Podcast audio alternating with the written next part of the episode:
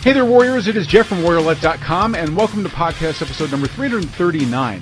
So, in this past few weeks, Mother Nature has really thrown my little Texas town and actually a good part of our Warrior Life team into complete chaos as a brutal freeze has shut down power, busted pipes, and strained food and water sources for millions of citizens. In fact, many have died as a result of the storm. And in this week's episode, I'm going to share with you some of the biggest takeaways and how you can prepare for cold weather disaster. It's all coming right up, but hey, don't worry about taking notes because we've done all the heavy lifting for you with this week's free show notes, including your handy dandy one page cheat sheet covering all the main points from today.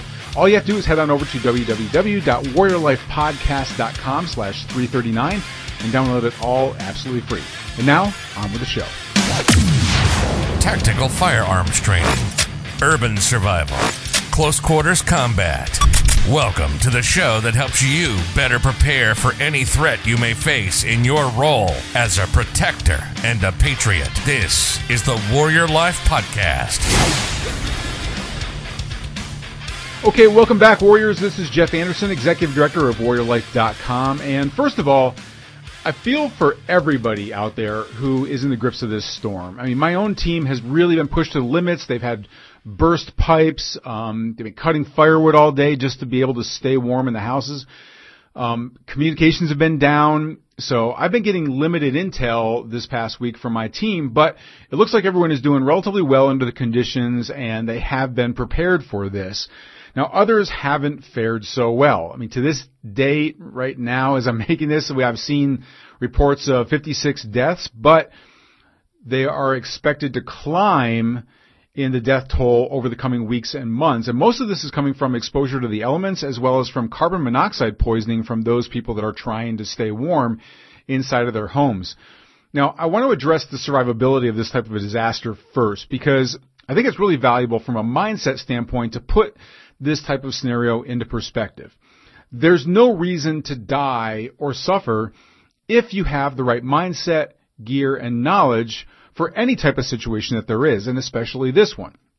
Now, the best way for me to relate this to you, and actually what's going to serve as a foundation for all the tips that I'm going to give to you today, are based upon my own experiences. Now, many of you know that I was in an elite light infantry unit in the Army called the 10th Mountain Division. It's based out of Fort Drum, New York, uh, just off of the Great Lakes. And there were times literally where we were the coldest spot in the entire country. There were sometimes we were even colder than the above the Arctic Circle. It is that bad because of the way that the geography is there and sometimes the weather coming off of the Great Lakes really put us into a deep freeze. Now, light infantry essentially means that we were a unit that did not use vehicles or other transportation very often. Most of the time, we were hoofing it in our boots, or we call it our leather personnel carriers, um, out to the field, back from the field, around the field, out in the woods. I mean, you name it. We were out in the elements and we didn't have vehicles to get into to, to stay warm or helicopters maybe to bring us out to the field and back from missions we were out there with nothing more than what we had on our backs inside of our backpack. In fact, we had a, a, a, saying that was travel light, freeze at night. Because we had to walk everywhere, we didn't carry a lot of gear inside of our backpacks. But that meant that you were going to be cold a lot of the time and you learn alternative ways to be able to stay warm even during the most frigid temperatures. And I can tell you that be, especially since we were newly formed. We, I mean, the 10th Mountain Division was an elite unit from World War II, and it was reenacted or reactivated, I'm sorry, at Fort Drum, New York back in the mid 80s, which is our, my, my unit was the first unit in there. I was one of the first soldiers that went in there. So we had a lot to prove. So there was no, it's too cold to go out and do training. We went out and did training. It didn't matter how cold it was there were many times that we were living in Arctic conditions without any sort of external shelter, large tents that other members of the military had. It was all in our backpack. All right. So the point I bring up with this is that it is possible to survive the most frigid temperatures even with no shelter and no resources that you might have. I was a forward observer, which meant that a lot of times I was out there in long range reconnaissance or out on our own and we didn't even have resources to be able to back us up. Now, usually we had some sort of, like we had meals that were brought out to us, or we had MREs that we could carry around with us, or other types of food that we would bring out there, because there might be times where we didn't get resupplied. But, if there's, if this is possible with no shelter, no resources, surviving in place in your home should be a virtual cakewalk. And it is if you know just a few tricks. So I'm going to share with you some of the military experiences as well and the resources that we had and the tips that I learned that can help you survive an extreme cold weather disaster like they're experiencing down in Texas and other southern states right now. Alright, so the first thing I want to get across to you is your bug out bag is your core. Now again, I want to reiterate that everything that we needed to survive out in the most remote areas in the military for 10th Mountain Division was inside of our backpack. Now, I say this because a lot of people look at surviving in place or sheltering in place, being inside of your home and weathering a disaster. They see that and bugging out as different preparedness models. They're not.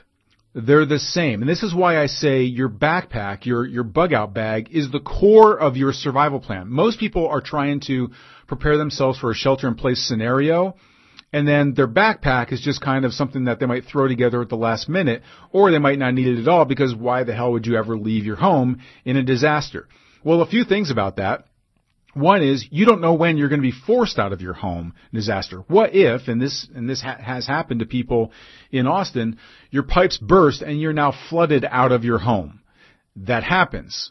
Those pipes freeze. The water starts piling into your home and now you're flooded out of there. It's the worst place to be. It could be a natural disaster that forces you out of your home. There can be lots of things that can force you out of your home. Your bug out bag is your core because that might be all that you have. But here's another reason why I say that. Because your bug out bag can actually, by, just by using the the extreme gear that you have inside of there can actually be used inside of your home, not just outside of your home. Okay, now you're going to see this more as we go through the rest of these tips here, but this is why I say the very first thing that you put together is your bug out bag before even your shelter in place supplies that you have. All right. another factor here when it comes to your bug out bag is where to keep it. You want to keep your bug out bag in your vehicle. A lot of people die of exposure in their vehicles as they get stranded if your bug out bag is being kept in a closet or the bat cave at home, then you might never even get to that. So your bug out bag should always be inside of your vehicle. If you don't make it home, if you do get stranded out there in the middle of nowhere, at least you have all the supplies there that you can use to be able to stay warm in that type of environment. If the roads are icy, you go off, somebody might not even know that you're there. One guy just died in New York outside, or not, I'm sorry, he didn't die. One guy was stranded in his vehicle for days outside of his home because a snowplow came through and pushed all the snow on top of the car. He couldn't get out of the car. Nobody could see the car. He was basically trapped in his vehicle right outside of his home. He couldn't get out. If you have your bug out bag there and you're able to get to it, then you're going to be able to use the, the equipment and the supplies you have in there to be able to stay warm. Now, I will say that I see a lot of so-called survival experts out there talking about their get home bags. A smaller kit that you have inside of your home that you carry with you that allows you to get back to your bug out bag. Please people, this is total bullshit. And this is why I'm saying that people, people become armchair experts out there when they start talking about things that they really don't even understand the realities of what they're talking about. You might not get home to your bag or your home might be the worst place for you to get to in an emergency. If you have all of your supplies at home and you've got a smaller bag with a few things that are just there to get you to your bag, wrong answer. Your home might be flooded. It could be in the way of a disaster. It might be totally demolished. It could be, you could, you could get to your home to go get your bug out bag and then all of a sudden you're trapped by the, by, by fire, you know, a, a wildfire headed your way. All of a sudden you just put yourself in more danger if your bug out bag is in your vehicle, you don't have to worry about getting to it. You've got it right there.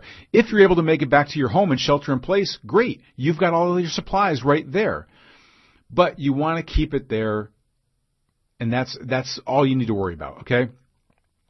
if you are in shelter in place situation like right now, if you're, if you're able to be in your home and be able to stay warm, then you can just take it out of your trunk or wherever you might keep it in your vehicle and then you've got all the gear that you need there. Okay. All right. Now let's talk about staying warm because you do need to, I mean, one of the reasons why people die is because of exposure to the elements and, and, um, they're just not able to stay warm enough. So the, they're, they go into hypothermia and they end up dying.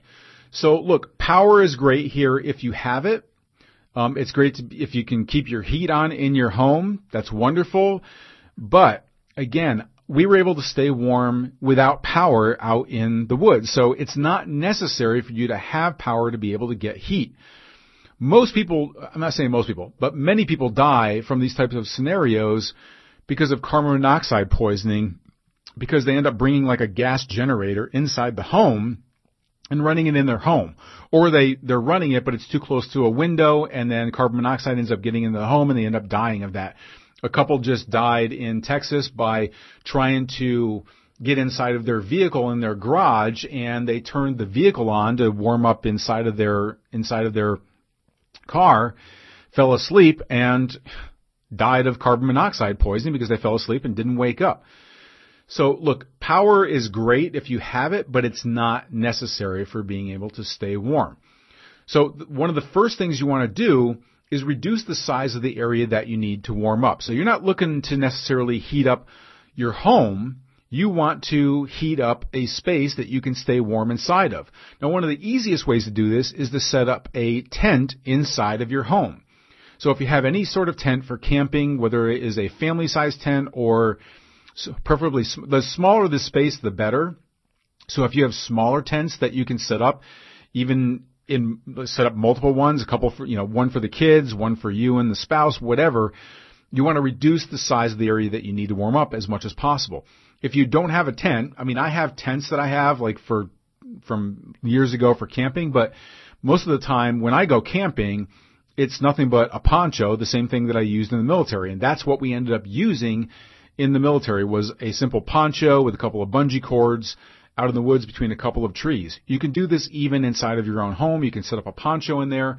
You can make it even more reflective and more heat, um, you know, be able to store the heat better if you use something like a mylar blanket. So between a poncho and using the mylar blanket, which is like those those shiny emergency blankets, um, I actually use a bivy, the tact bivy which is a sleeping bag that uses mylar on the inside to be able to reflect the heat back inside. So that uh, keeps air from escaping outside of the bag. But you can use that. You can either take it apart. Some of them have Velcro on them. You can take some of the mylar blankets and you can duct tape them together if you want. But there are ways that you can, basically what you want to do is create a fort inside of your home. You can even use things like cardboard boxes to make a fort, just like when you were a kid. Um, but the whole point here is for you to reduce the size as much as possible that you need to warm. And you, your, your body is actually the best heat generator that you have. So it will help heat up that space that you have there, especially if you're using something like a tact bivy. Okay, the next thing I want to talk about is being able to use an external heater, which you can use a space heater. Um, what I like in these little space heaters are like there's a um, I've got a Mr. Heater. It's called the Little Buddy. It, it operates off of just those small propane canisters, which are very easy to store in your home in your garage. You can use those things also for for cooking up food. But the Mr. Heater Little Buddy is something that again, if you've got a small area, whether it is a tent that you have you can turn that thing on and it will heat that entire little space for you there and use minimal amount of fuel to be able to do it. These things are super, really super handy. They also have some features built into them that make them uh, safer as well. So one, if it tips over, like in the middle of the night, the kids knock it over in the tent, and and all of a sudden, you know, it tips over. Of course, you don't want that heater to start anything on fire. It automatically shuts itself off. It's good to go. The other thing it has is a low oxygen detector in it. So if it does end up using oxygen in the space that you're in, like you, you created like an airtight type of thing, and all of a sudden, you know, by mistake, and it starts detecting that there's low oxygen, it will also shut it off there as well. So I love this little thing. It's super handy. It's, you can take it with you in vehicles. There's a lot you can really do with it there. Um, but again, even if you don't have that, which we did not have out in the uh, in the military in 10th Mountain, um, you can huddle up together. So you, like I said before, your body is a great generator of heat. It will generate that heat for you, and finding ways to be able to capture that heat is going to help you and your family. Now, I can say that the, the coldest night that I ever had in the military, out in the middle of the night, where um, we weren't able able to even go on missions, and you could not get we could not get transportation back out to uh, back out to base was I can tell you the coldest time I had. We I was stripped down with nothing but my polypropylene underwear on, me and a grunt underneath a poncho and a poncho liner, holding on to each other for dear life. We swore we would never say this. We, we swore we would never tell anybody. I'm not going to tell who it was, but we, we it was funny because we were laughing about it. It was like we're not going to tell anybody about this. Now, welcome to podcast days. I can tell everybody about it, right? But I'm telling you, that was like life-threatening weather we were able to stay warm all night long just by huddling up together underneath a poncho and a poncho liner. We did not have emergency blankets back then. Uh, out in, uh, we didn't use those types of things there, but we're able to use our, our body heat together to be able to stay warm all night long. You can do this same sort of thing again by taking and using um, like sleeping bags or blankets and surrounding them with mylar bags so that you and your family can be together, huddle up together underneath the blankets and sleep that way. And you're going to find it's going to be a lot more comfortable. You're going to be able to capture your, your body heat and be able to um, heat up each other throughout the night. Okay. Now let's talk about keeping your body warm outside of that space. Of course, the right gloves, boots, and clothing are going to help you with this. Wool works really well because even if it gets wet, it will still keep you warm. Cotton will not do that. That's why a lot of preppers will say cotton kills because once it gets cold, it's actually going to be worse for you. Um, we were the first adopters of polypropylene when we were in the military, so we used polypropylene and Gore-Tex together. Um, actually, without layers of clothing, it was just the polypropylene and Gore-Tex. It worked like magic.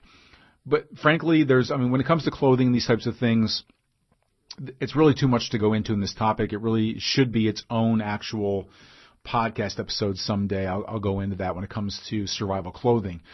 Um, another fa- factor I can tell you about keeping your body warm is that exercise saved my ass sometimes, especially being out there on patrol at night, not having any sort of shelter to be able to get into, and things really did get cold.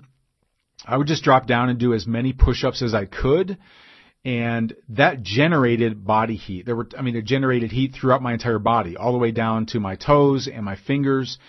Um, but dropping down and being able to do as many push-ups as possible really helped me out a lot uh, at some really, really tricky times. Now, that might not be an option for you if you're really out of shape, but I'm telling you, even if five, I mean, doing five push-ups if you're out of shape is going to generate a lot of uh, a lot of body heat for you, but you might be surprised at what you can really do just by doing some exercise, just some some jumping jacks or side straddle hop as we call it in the military, push-ups, sit-ups. Those types of things are going to generate body heat that's going to make you feel warm when you're cold. I can tell you that the absolute hardest time that I had in 10th Mountain was keeping my hands and my feet warm enough. Now this was before the days of hand warmers um, and hand warmers really can be a, they can really help you out a lot. I wish I'd had them out in, when I was in the military. Back then I think we had like, there were like butane ones or kerosene ones. I remember just from being in the, in the Boy Scouts when I was, when I was younger. I didn't have those out in the field. Nowadays, um, there's disposable hand warmers that you can use. Actually, they're not the best ones you can have. Today, there high te- there are high tech versions out there of rechargeable hand warmers that work really, really well. I've got a bunch of these from uh, Survival Frog is my preferred supplier for these types of things, and you can pair them with a small solar charger that will allow you to kind of charge these things up and have them for warmers. They work really well even combined with like the Tact Bivy, the Mylar sleeping bags there, because they're not a like a flame heater. You can actually just use them for um, you put one inside of one of these things, and that gen- the heat that's generated from the little hand warmers, and they've gotten really small these days. Um, that's going to do a lot to be able to to um, to heat up um, those that small area that you've got there, whether it's down by your feet in a sleeping bag or inside of your fort, inside of a sleeping bag, uh, the tact bivy. uh, these things work really, really well. Even if they're just short-term heat suppliers for your hands to be able to keep warm or to be able to put them inside of boots to be able to dry them out, they work really, really well. I recommend that you have these rechargeable hand warmers, uh, one for each member of the family and a few more stashed away as extras as some might be able to, as they lose a charge, you have something you can quickly go to that's already charged up there while you're charging another using the solar chargers. Okay. All right. Now, so let me cover some of the basic resources that you need to be able to really truly survive, such as using water. What happened to a lot of these, uh, a lot of people in, in Texas was their, their pipes burst or their well went down or power went down and they no longer had water. So of course stored water comes in really helpful here. But I don't like depending on any resource that can go away. So if you have stored water, that's wonderful. But again, it, you can go through that water in no time and you want to you want to not have to rely on that. So melting snow is a possibility if there's actually snow out there. But again, that snow can go away or might just be cold without any snow. You always need to be able to manufacture your own drinking water. So unless you live alone in a desert somewhere, there's hopefully going to be some form of wild water around you and having an inline filtering system such as, you know, we, we always include it with our, with our X-Bobs that we, that we sell. There's always an inline water filter in there and there is actually a survive in place adapter that we include with that kit because all you really need is some way to collect water and you can use these kits to be able to allow like a, a basically like a, a line, a hose to come from it and have an inline water filter that makes any of this water drinkable without you having to even boil it. Because again, you're going to want to conserve all those heating resources that you might have, like the propane heaters, to be able to um, heat use it for heat. Um, you don't want to you don't want to use it all up. I mean, you might need it for heat later, so you don't want to use it up for things like boiling water. So that's why I always recommend having an inline water filtration system inside, and again, if this is inside of your bug out bag and you have just something like a um, a trash bag that you can use for holding the for holding water. I don't care what it's like. I mean, you can use pond water for this. You can break up ice. You can have it melt inside of the your shelter area. It'll slowly melt there inside of that trash bag, and you can use these inline water filtration systems to always be able to have water for drinking as well as for cooking as well. So let's talk about food here um, at home, you should be fine with, you know, you're going to have some food at home that you're going to be able to use there, and you're going to want to be able to use that. Um, but this is where building out your survival food storage is so critical. Now, this is something I recommend doing on an ongoing basis if you can't take care of all of your needs at once. Uh, food for Patriots is a sponsor of ours, and I've had a year's worth of their food for my family members. Um, it's really good food. I, I like it a lot. It stores for 25 years. It's in mobile kits. I love it. Uh, my current supplier is Realize Foods, and they offer a long-term subscription plan to be able to build it into your budget to be able to get these foods. But again, this is these are your best options that you're going to be able to have that are going to allow you a long-term food storage option. But here's the important part. It's also going to make sure that your food is mobile. So having dry goods at home, like sacks of rice, flour, things like that. I know a lot of people do that. Uh, that's, I don't find that that's the best option. It's great for homesteading. It's great for really long-term survival, but it's not very mobile. Canned goods aren't very mobile. They're very heavy. You're not going to be able to put them inside of a backpack if you do have to rely solely on a backpack to be able to evacuate your area or live out of that backpack.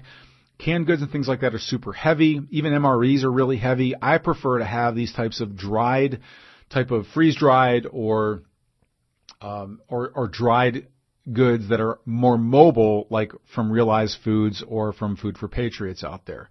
Okay. Now it's also good to have some sort of alternative cooking source because having a hot meal, I can tell you that having a hot meal out in the woods when we were living off of MREs or anything, it made a world of difference for keeping the spirits up. And you can't underestimate the value of being in good spirits for all of this. Okay.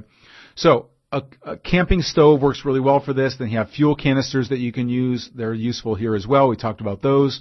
However, there are other options out there for being able to have a hot meal. Um, even if it's just a small bug out stove that you can have inside of your bug, bug out bag. Uh, that's going to make a, a, difference. Just having like a, a, small kit that you can put on top of a bug out stove, heat yourself up some water, use the, the food that you have, the survival food that you have, or some ramen noodles. Anything for a hot meal is going to make a big, big difference in morale for you and your family. Okay. The last thing I'll talk about here is something a lot of people don't think about, and that's sanitation.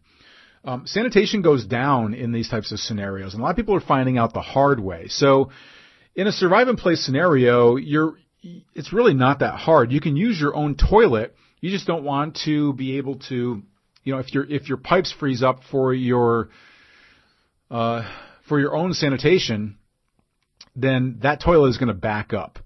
And, but you can still use it. So if you get all the water out of the toilet and you just use the toilet bowl itself, you can just put trash bags inside of that underneath where the, the, the toilet lid comes down and you just put some kitty litter in there. So it's good to have some, and I don't care if you have a cat or not. Put some, always have some kitty litter inside of your garage and you can go ahead and just put the kitty litter in there when it fills up or if, I mean, you guys can, you can go outside if, if you don't want to basically go out in the elements though, you can just use the kitty litter inside of that trash bag, and then when it's done, you just pick it up, tie it off, put a next bag in there, put some more kitty litter in there, and then it's ready for the next round until you can no longer fill that thing up again. All right. So it's a really easy way for you to take care of things like that. All right. All right. Well, this wraps things up and it gives you some ideas that you, of how easy it can be to stay warm and survive an extreme cold weather scenario here. As a reminder, you can go over to www.warriorlifepodcast.com slash 339. You can download the cheat sheet for this episode. And hey, don't be shy. Go ahead and leave me a comment on our blog where this podcast is over at warriorlife.com and let me know your own extreme cold weather survival tips that you have. Of course, there are a lot of other things I could add to this list. This is going to really help you out just with what you've got right here. I want to hear from you though, so please go on over to our blog where this podcast episode is, and I look forward to hearing what your own tactics are for surviving an extreme cold weather scenario. And until then, this is Jeff Anderson saying prepare, train, and survive. You've been listening to the Warrior Life Podcast. We hope you've enjoyed the show. You can help us spread the mission of self reliance and self protection when you rate us and leave us a comment wherever you enjoy these podcasts. And don't forget to check out our posts and videos on our social media channels. You'll see a full directory when you visit our website at www.warriorlife.com. We'll see you next time. This has been the Warrior Life Podcast. Prepare, train, survive.